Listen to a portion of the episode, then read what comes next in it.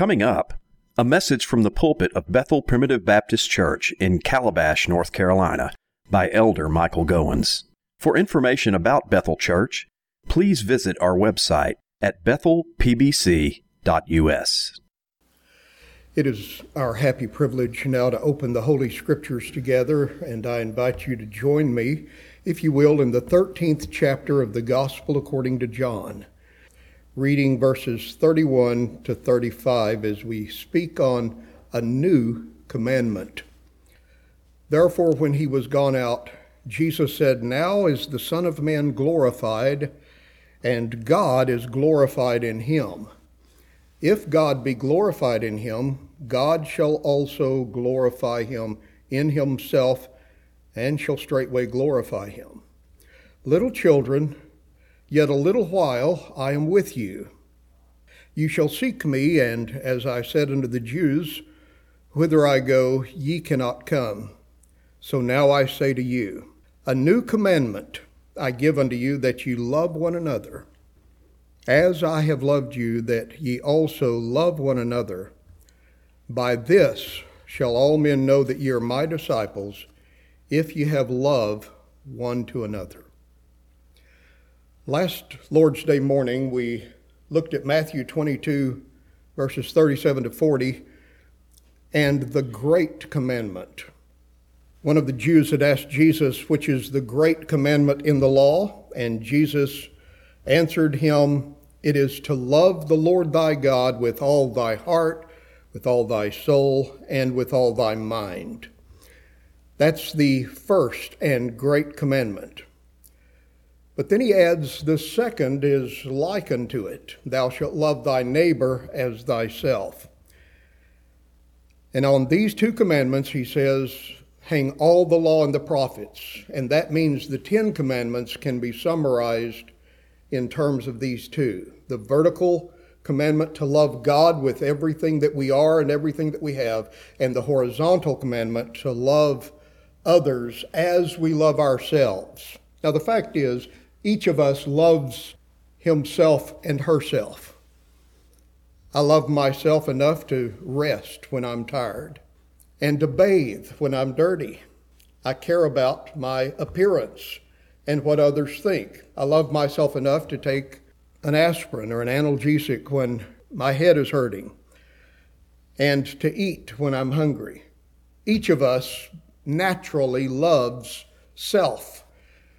But we are to display and convey the same kind of care toward others that we naturally have for ourselves. That's what the second commandment says Thou shalt love thy neighbor as thyself. Just as you love yourself, you're to love your neighbor. And Romans 13, verse 10 tells us that love, therefore, is the fulfilling of the law, for love worketh no ill to his neighbor. In this 13th chapter of John's Gospel, however, Jesus takes that second commandment and enlarges it and embellishes it even further, and he calls it a new commandment. Listen to our text.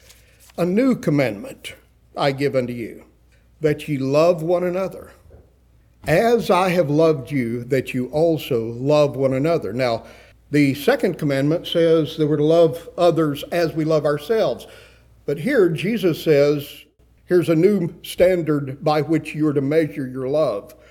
As I have loved you, not just as you love yourself, but as I have loved you, that's how we're to love one another. We're to love each other following the cue of our Savior's love for us. You may know that John chapter 13, where we've taken our text this morning, is the first chapter in the upper room discourse.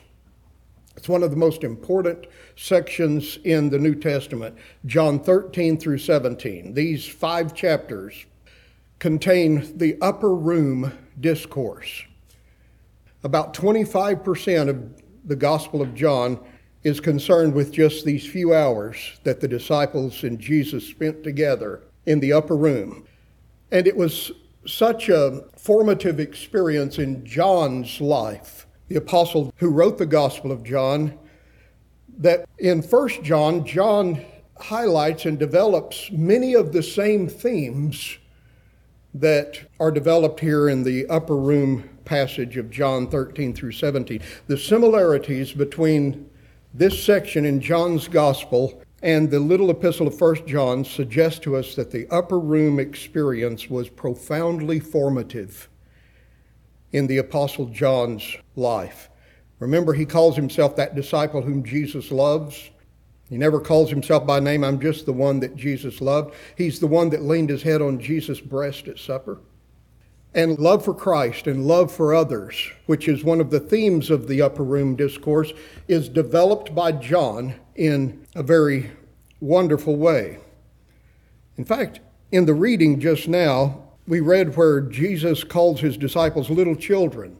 Little children, verse 33, yet a little while am I with you. And interestingly, we get the word pediatrics from that. Paidia is the Greek word, it has reference to little bitty children. And uh, a pedagogue is a group of little students. Well, Jesus calls his disciples little children. It's a very tender term. John borrows that same expression to speak of the church in his first epistle. He takes his cue from Jesus. He models Jesus' message, models Jesus' heart and his attitude and his emphasis in First John to talk about what it means to be a Christian. And perhaps the premier connection between these two sections of Scripture, John 13 to 17 and the book of 1 John, is this emphasis on love. For John is going to embellish and develop that even further in 1 John. We'll go there in just a moment. But I want you to notice in our text that this commandment to love is a commandment, a new commandment I give unto you. In fact, this has been called the 11th commandment. You see, I thought there were only 10. Well, a new commandment I give unto you that you love one another. I think it's significant to note that this is not a suggestion to be considered. It's not a proposal to be pondered, but it's a commandment to be obeyed. A new commandment I give unto you that you love one another. Now, what I'm saying, in other words, is it's a law. And perhaps you resist the idea this morning and say, you can't legislate love, you can't legislate an emotion. Well, Bible love, this should teach us, is not first and foremost a mere emotion. Yes, there are affections and emotions involved in it, but at its root, the definition of love in the scriptures is not the same as it is in popular culture. Love in the Bible is not first a feeling, but it's a way of treating and behaving toward another person. It is a matter of self sacrifice for the benefit of another. Bible love means that we act in a way that makes the loved one great. And that's why in 1 Corinthians 13, charity is defined not in terms of descriptors or adjectives, but it's defined in terms of actions. Love does something, it behaves patiently, not rudely, it behaves kindly toward others, it behaves unselfishly, 1 Corinthians 13, the love chapter of the Bible, teaches us that biblical charity is an action, and you can command actions or behavior. You see, a law is a governing principle. And what this passage is teaching us when Jesus says, A new commandment I give unto you that you love one another, is that love is the fundamental law of Christ's kingdom. The goal toward which the church must strive is not cultural relevance or popularity. I suggest there are many people who make that their priority these days, many churches that say we want to fit in, we want the world to think that we are relevant. That's not our goal. The goal of the church is not self perpetuation and dominance over perceived rivals. The goal of the church is love. A new commandment I give unto you, Jesus says to his disciples, that you love one another. And this is precisely what Paul teaches in 1 Timothy chapter 1 verse 5 when he says, "Now the end of the commandment is charity out of a pure heart and a pure conscience and faith unfeigned." What is the goal of all gospel preaching? Why do we preach the word? Here's the goal, the end of the commandment. Here's what it should issue in. Here's the result for which we're striving. The end of the commandment is charity or love out of a pure heart. We want to see churches and the people in it grow more loving. The end of the commandment is charity out of a pure heart. So the goal of the church is love. Now, we should not object to that idea that love between fellow believers is a law, for the law of love has been written in our hearts in regeneration. It is a fact that when you were born again, every one of us, we were given the love of God, which was shed abroad in our hearts. And the apostle refers to this in 1 Thessalonians 4 9, when he says, As touching brotherly love, brethren, you need not that I write unto you for you are taught of God to love one another. When God teaches us to know Him, at the same time, He teaches us in our hearts to love His people. He writes the principle of love within us. And by the way, that's not something that is in us by nature.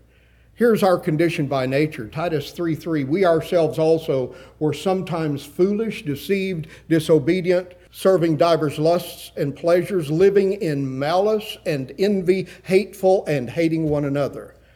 But after that, the kindness and love of God our Savior toward man appeared not by works of righteousness which we've done, but according to his mercy, he saved us by the washing of regeneration and the renewing of the Holy Ghost. Do you know what that passage in Titus 3 is teaching? It's teaching that by nature we are hateful and hating one another. This tendency to look on others as rivals and as competitors and as perhaps even enemies. This desire to take advantage of whomever in order to promote myself. This kind of malice when someone else is prospering. Malice, envy, hatefulness, all of that is indigenous to our hearts by nature. We're born into this world self centered.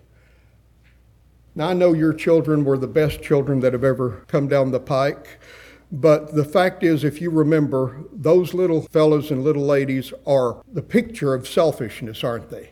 Are they really interested in others or are they interested in self? It comes naturally to them. They come prepackaged with this self concern, self centeredness, that's natural to them. And by nature, my friends, that plays itself out in malice, envy, hatefulness, war, conflict, tension, relational stress, and we see it all around us, don't we? That comes from our hearts by nature. My friends, you show me somebody that loves other people, not just their own family, for even the world loves its own. The Bible teaches us in this upper room discourse that the world loves its own. We're not talking about just a preference for family for me and mine, for us four and no more. But we're talking about a genuine love for those that are not in and of themselves worthy of our love, worthy of our notice, worthy of our attention. But you see, that desire to help others and to include others and to encourage others, that unselfish kind of characteristic is a testimony to the grace of God in our hearts. It's only because of divine grace that anybody is truly concerned for his brothers and his sisters in Christ. This is what 1 John 3:14 means when it says, "We know that we have passed from death unto life because we love the brethren." Love for the brethren is one of the first evidences of a gracious state. Now let's turn for a moment, if you will, to 1 Corinthians 13. We're talking about the fact that brotherly love is the 11th commandment. It's a new commandment. And yes, the first commandment is to love God with all of our hearts. But my friends, this second commandment is like unto it. It's equally important. Now, in sequence, it must come after love for God. But yet, it is still vital and essential. And in fact, Paul tells us how essential it is. Now, in 1 Corinthians 13, listen to the first verse. He says to the church at Corinth, which was competing against itself, that is, there were members in that church that were showcasing their spiritual gifts to the exclusion of the others. They wanted preferential treatment, they wanted to be prominent. And Paul says, Gifts without graces equal nothing. Listen to this. Though I speak with the tongues of men and of angels, that is, if I had tremendous rhetorical skills, I could weave a sentence together. I had the gift of gab. He says, if I could speak with the tongues of men and of angels and have not charity, I am become as a sounding brass or a tinkling cymbal. Now, like, you know, drums and percussion instruments, cymbals and tambourines and timpani drums and snare drums. But I want to ask you, my friends, if that's all you have and you don't have other instruments to go with it, is that a beautiful melody? Now, I know drummers like to hear drum solos. But I have to admit to you, I like to see a drum as the supporting cast, not as the lead actor. You know, a cymbal is good in its place. A timpani drum is good in its place, but I don't want to hear that and that alone. I want there to be some violas and violins and oboes and trombones and clarinets as well. Well, the person who can speak with tremendous ability, but yet he doesn't have love, he said, he's like a clanging gong, a sounding brass, or a tinkling cymbal. And he says, though I have the gift of prophecy, Notice here's a very talented person, the gift of prophecy, and understand all mysteries. I can measure what's happening around me and understand how it all fits together, and I can explain it. And though I have all knowledge and have all faith, so that I could remove mountains and have not charity, I am nothing. And then he says, Though I bestow all my goods to feed the poor, here's somebody that is working feverishly to serve the Lord and he gives his body to be burned. That is, I'm even willing to die as a martyr for the cause of Christ and have not charity, it profiteth me nothing. What the apostle is saying in this passage is that love is primary. Love is the priority. Love is preeminent. Love is the cardinal Christian virtue. And the goal of discipleship, therefore, is not simply to be civil or to be friendly or to be courteous. All of that's important, but that's not the ultimate goal. The goal of discipleship is to love one another. A new commandment I give unto you that you love one another. Love is basic and essential to the definition of what it means to be a disciple of Jesus Christ. Now, I want you to notice in our text, not only does he say it's a commandment, he says it's a new commandment. And in what sense, we ask the question this morning, is this command to love one another new?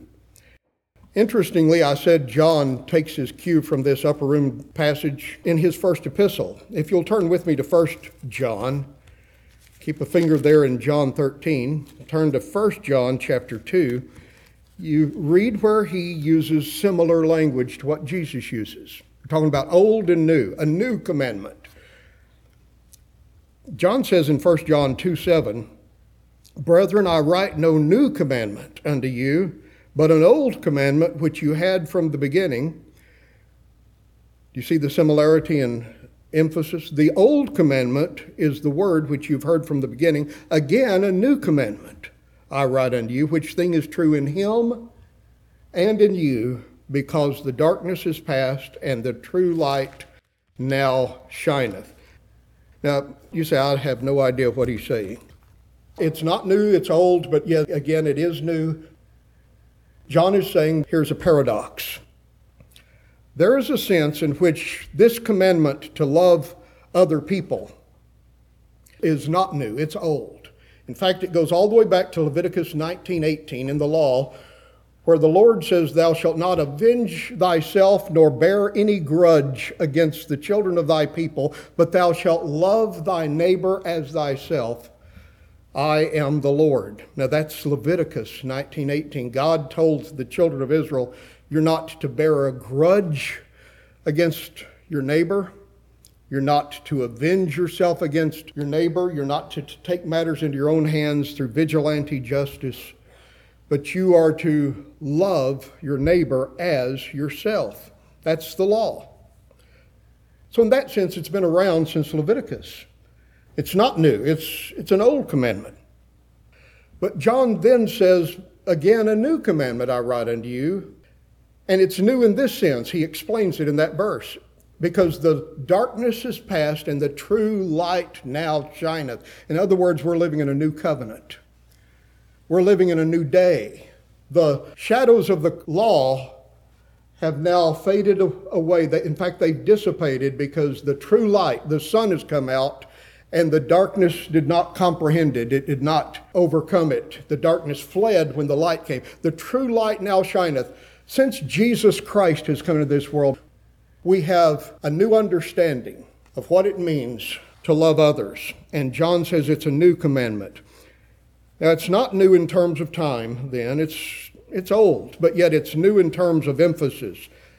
For love has been given a new place of prominence in the new covenant. 1 Peter 4 8 has this under consideration when Peter says, Above all things, have fervent charity among yourselves. Now, he's been telling us a number of things to do, but he says, Brethren, this is the most important. Above everything else, have fervent charity among yourselves, for charity shall cover the multitude of sins. And in the very next verse, he says, Use hospitality one to another. That is, let people into your home share what you have with your brothers and sisters in Christ. Now, I want to say this may sound old hat to us this morning, very familiar. We've heard it many, many times. But if you think about it and the contrast of this Christian ethic to what is characteristic of the world in which we live, it is truly amazing. It's phenomenal. For the world in which we live this morning, my friends, is a very private and self centered culture. Have you noticed the privatization of pop culture in the past 40 or 50 years? It seems that there was once a time when folks knew their neighbors, they conversed with one another, they had a circle of friends that was community wide. Sunday morning at church was a time of rekindling our love and affection for one another, but anymore, very few of us get together, spend time together. In fact, it's easy to just go our own separate ways, and even those who profess to be Christians. We come to church, but as soon as the amen is said, or sometimes before, folks exit from the premises and don't contact each other, don't think about each other. It's just us four and no more. And the idea of a culture of discipleship, of a collective, has been lost, I think, as Americans have become more individualistic. What I'm saying, dear friends, is that love for the brethren is the number one criteria by which a church should be measured and by which a church should be judged. Now, perhaps you say this morning, Brother Mike, I don't know of a church that fits this criteria. And the fact is that every one of them falls far short, ours included. But we need to strive to be better. For Jesus said, By this shall all men know that you're my disciples, if you have love one to another. Indeed, there's nothing more important. This is the main rule by which the church is to function. Let me give you a few verses real quickly. Galatians 6:10. He says, "Do good to all men, especially to them that are of the household of faith." We ought to be especially kind and loving and generous to our brothers and sisters in Christ. 1 Peter 2:17 Love the brotherhood. Honor the king. Be patient to all men. Love the brotherhood. There is a brotherhood. There's a family kind of connection among fellow believers. Hebrews 13:1 Let brotherly love continue. You see, what I'm saying is we shouldn't look upon one another in the church as mere acquaintances, as potential business partners or potential clients or customers from whom we could profit, but we ought to look at one another as children in the same family. We have the same father, right? He's regenerated us. We've been born into the same family. He's adopted us. We share something in common here that is a tie that binds our hearts in Christian love. We sang about it just a moment ago, the hymn by John Fawcett Blessed be the tie that binds our hearts in Christian love. The fellowship of kindred minds is like to that above. There's something about unity in the church that resembles heaven and the saints above. Before our Father's throne. Notice when Jesus taught his disciples to pray, he said, Pray our Father. Notice the collective pronoun our. It's a concern for the body more than just the individual. Here's the challenge I face today. It's so easy for me to get caught up in my life, my world, my responsibilities, the 101 things that I need to check off of my day timer. It's so easy for me to get caught up in what's happening with my kids and my family, my grandchildren, and my life. My friends, Christians need to remember I'm part of a family that's bigger than flesh and blood. There was once a time, Paul says, when we knew Jesus Christ after the flesh, but henceforth we know him after the flesh no more, and so we should know one another in the spirit, not according to flesh and blood. Do you remember what he said when he was told, Your mother and your brethren are outside the gate wanting to speak with you? Jesus said, Who is my mother and who are my brethren? These disciples, this is my family. Now, I'm not trying to alienate anyone from natural family, but I'm saying that there is a tie that is stronger than flesh and blood, and it's the tie of the Spirit of God, by which we have been brought into the family of God. You know, when we get to heaven, I believe I'll see Lori and she'll be herself and I'll be myself and I'll love her, but I'll not love her as a husband loves a wife. I'll love her perfectly, like a child of God loves another child of God in the same way I love everyone else, and she will love me. Now, I do want to sit by her in heaven if it's okay. So, y'all remember that and make sure that's okay. But it's beyond what I can fathom. But I'm saying, dear friends, that there is a family connection. You see, so many churches today operate as big businesses, corporations, where the people really don't even know each other. And one of the values of having a smaller congregation, a smaller church, not a mega church, is that we have the opportunity to know each other and to be together and to love each other and to help each other and to act like a family should in connecting with one another on a regular, ongoing basis. Now, I don't mean, you know, being busybodies in other people's affairs. I'm not saying that the pattern is for us to live in community and to share everything in common like the early church did on one occasion. There is a place for private ownership of property and doing your own thing. But at the same time, let's never forget, my friends, that we are brothers and sisters in Christ. And therefore, we're to let brotherly love continue. Now, when he says let it continue, that implies that we could hinder it, doesn't it? Let it continue implies that we might behave in such a way that it wouldn't continue. We need to prioritize brotherly love in the church. Second John verse 1 says, The elder to the elect lady whom I love, not romantically, but in the truth. John loved this Christian woman, but it wasn't a romantic love. It wasn't a sensual or salacious kind of love. It was a love because we share in common the understanding of the gospel of grace. We love Christ alike, and therefore, because He is our connection, we love each other. In 1 John chapter 4, verses 20 and 21 says it like this. Would you listen now? If a man say, I love God, but he hateth his brother, he's a liar. For he that loveth not his brother whom he hath seen, how can he love God whom he hath not seen? And this commandment, there's the word again, have we from him that he who loveth God love his brother also. So, this is a new commandment. It's the main rule by which the church is to function. There's to be a peculiar love for the peculiar people of God, a special bond of affection for and commitment to those of like precious faith. Jesus is teaching that when he says to the disciples in the upper room shortly before he dies, Little children, love one another. Now remember, Jesus has just told them, I'm leaving, I'm going away. That's the context of the upper room discourse. And they were heartbroken over that, but he says, You will still have each other. And though I've gone away, and he goes on to tell them in John 14, the next chapter, I'm going to send the Comforter, the Holy Spirit, another Comforter to abide with you forever. So you will have the Holy Spirit mediating the presence of Christ to the church on an ongoing basis. But he says, You're going to have each other. And he says, When I'm gone, don't turn against each other. Now, interestingly, this chapter is set in the context of a conflict of tension between the disciples and they were questioning among themselves which one was the greatest. This issue keeps coming up through the gospel record. It seems that in the life and ministry of Jesus, the disciples were constantly vying for preference. Among themselves, they were competing with each other as to who was the most important, who was the most indispensable, who was the most crucial. And it shows us how petty we can be because of pride.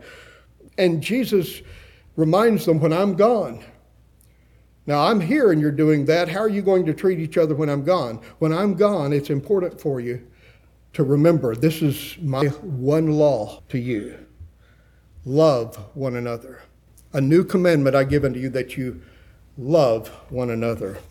And then I want you to notice it's not only a commandment and a new commandment, but notice the way that love is measured is new. It's a new standard of measuring love. Again, Leviticus 19:18 says love your neighbor as you love yourself. But you see, there's a higher standard by which you should measure your love, and I should measure mine, not just as we love ourselves, but as I have loved you. The love of Christ is the ultimate standard. This is a new commandment because the standard by which we should measure our love is not what pop culture around us says love should look like. You know, the world has one opinion of love, if you really love people, you won't ever tell them that their lifestyle is wrong. You won't ever call anything a sin. Well, remember, we'll love God supremely. Love for God sometimes means taking a stand against issues that are perceived as unloving by the ungodly world around us. But the standard by which we're to love one another, my friends, is the Lord Jesus Christ, his selfless life of service and ministry to others and his sacrificial death on the cross of Calvary. And that's what John 13 teaches us. Do you remember how Jesus corrected this tension between the disciples as to who was the greatest, who would be in charge when Jesus was no longer here, who was indispensable in the church, which one was second in command, in other words? It's a competition among them. And that's just natural to people's sinful nature. You know, that's the way we're wired. But Jesus corrects all of this by saying, if you want to know what's really important in my church and kingdom, it's to take off your garment, gird yourself with a towel, and perform the most menial task. Get down at the feet, the rugged, calloused feet of an old fisherman like Peter, and do the most menial of tasks like a slave would do. Now, we know that they wore sandals in that day and that as they walked on the dusty paths that their feet would accumulate dust and remember at a supper at a meal like the last supper where these disciples have assembled for this occasion in the upper room they did not sit in chairs around a table but they had a blanket usually on the floor and the food was placed on that blanket and they reclined they leaned on one elbow with their feet behind them and they reclined, and you know, John laid his head on Jesus' breast at supper. So his head would have been here, Jesus' feet would have been here, you know, and the disciples were all around the table. That's how they ate. They reclined for supper. Well, can you imagine having somebody's stinky, dirty feet in your face as you're reclining for a meal? Well, washing the feet, therefore, was crucial at the beginning of a meal, and it was usually the lowest on the totem pole, the lowest in the hierarchy of the home, the slave who was just, you know, he was doing the most menial of tasks. It was his job to wash the feet of guests before they sat down for a meal. Interestingly, though, on this occasion, Jesus, who's the Lord of glory, he's the CEO, he's the captain, he's the ultimate as far as authority and glory is concerned, he stoops down to do the most menial of tasks as an example to his followers that this is what it means to love other people. Jesus washes the feet of his disciples. He poured water into a basin and he began to wash their feet and to wipe them with the towel wherewith he was girded. And when he came to Peter, Peter, who was the apostle with the foot shaped mouth, I mean, his mouth was always in action before his brain was in gear. Peter says, Lord, no, this is beneath you. Isn't it interesting? We find Peter frequently correcting Jesus. What kind of audacity must Peter have to think that he could set the record straight and set Jesus straight? But Peter says, Lord, thou shalt never wash my feet. This is beneath you, Jesus. Stand up, stop. Remember, Peter had tried to correct Jesus on another occasion when Jesus said, I'm going to be crucified. And Peter took him to the side and says, Far be it from thee. Stop talking like that. It's defeatist language. And Jesus said, Get thee behind me, Satan. Well, here's another occasion in which Peter has overstepped the bounds and says, No, Lord, this is stop doing this. This is just beneath you. To get so low and to do the task of a common servant.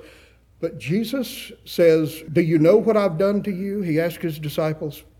He says, You don't understand it now, but you shall understand it later, hereafter. He says, If I, your Lord and Master, have washed your feet, I'm the one who is in the honored position, but I've stooped to the most humble of roles. If I've done that, he says, you ought also to wash one another's feet. He teaches the disciples through this profound and humiliating example, this powerful lesson, he teaches them by taking the lead. He takes the initiative to show them what it means to be a servant he teaches them how to love each other. Our love is to be measured by Christ. It's a love that serves. That's what Calvary love looks like. It's a love that serves others. It stoops to the most menial of tasks. Nothing is too humiliating for a person who truly loves another person. You know, I've seen that in marriages before when one of the partners becomes indisposed because of illness, disease, you know, whether it's mental or physical. I've seen the other partner continue to care for the loved one, even to the point of bathing that person, spoon feeding that person. I've seen people love each other to the point that they sacrifice. You say, well, you, don't you have a life? No. The best thing I can do is to show love to somebody in need. That, my friends, is real love. That's sacrificial love. It's Calvary love. It's the love of Christ sacrificial love, it's serving love, it's a love that is willing to waive personal rights for the benefit of another. Oh, my friends, we ought to be willing to sacrifice, sacrifice our time. What is the most precious asset or commodity at your disposal? I would say time ranks right up there at the top, doesn't it? As my dad was passing, Lori asked him on one occasion, Is there anything you need? He said, Time just tugged at my heartstrings because time is so fleeting, it's so short. Now, I know some of you little ones may think I've got all the time in the world, but I'm telling you, it passes quickly. I never dreamed it was so fleeting. But time is something we should be willing to sacrifice for those who are in need. I love the language in 1 Corinthians 11:33 where Paul says to the church at Corinth as they were observing the Lord's Supper, he says, "Brethren, tarry for one another. Have you ever thought about that? Tarry, that means slow down and wait on those who can't keep up. Tarry for one another. Now, that's important in the communion service to say, let's not get in a hurry. Let's just wait until everybody's done. I've seen that practiced among our people many times in the past. But I think the principle is true in many other ways in our lives. There are people who can't keep up. Their little legs can't walk as quickly as yours can. So just slow down a little bit and let them catch up. You say, Well, I've got things to do, places to go, people to see. I've got a forge full steam ahead. He says, Slow down a little bit, sacrifice time. That's what love looks like. Love is patient with those who don't quite have it all together yet. Have you ever noticed how Jesus was patient with Philip's slow progress to grasp the truth? Over and again, Philip just doesn't seem to understand. Jesus is patient.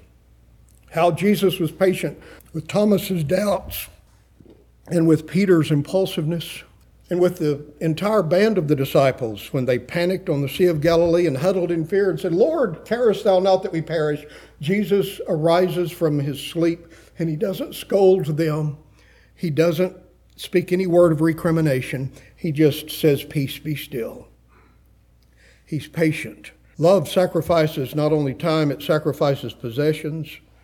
It gives to those that need, and the ultimate example of that is the cross, isn't it?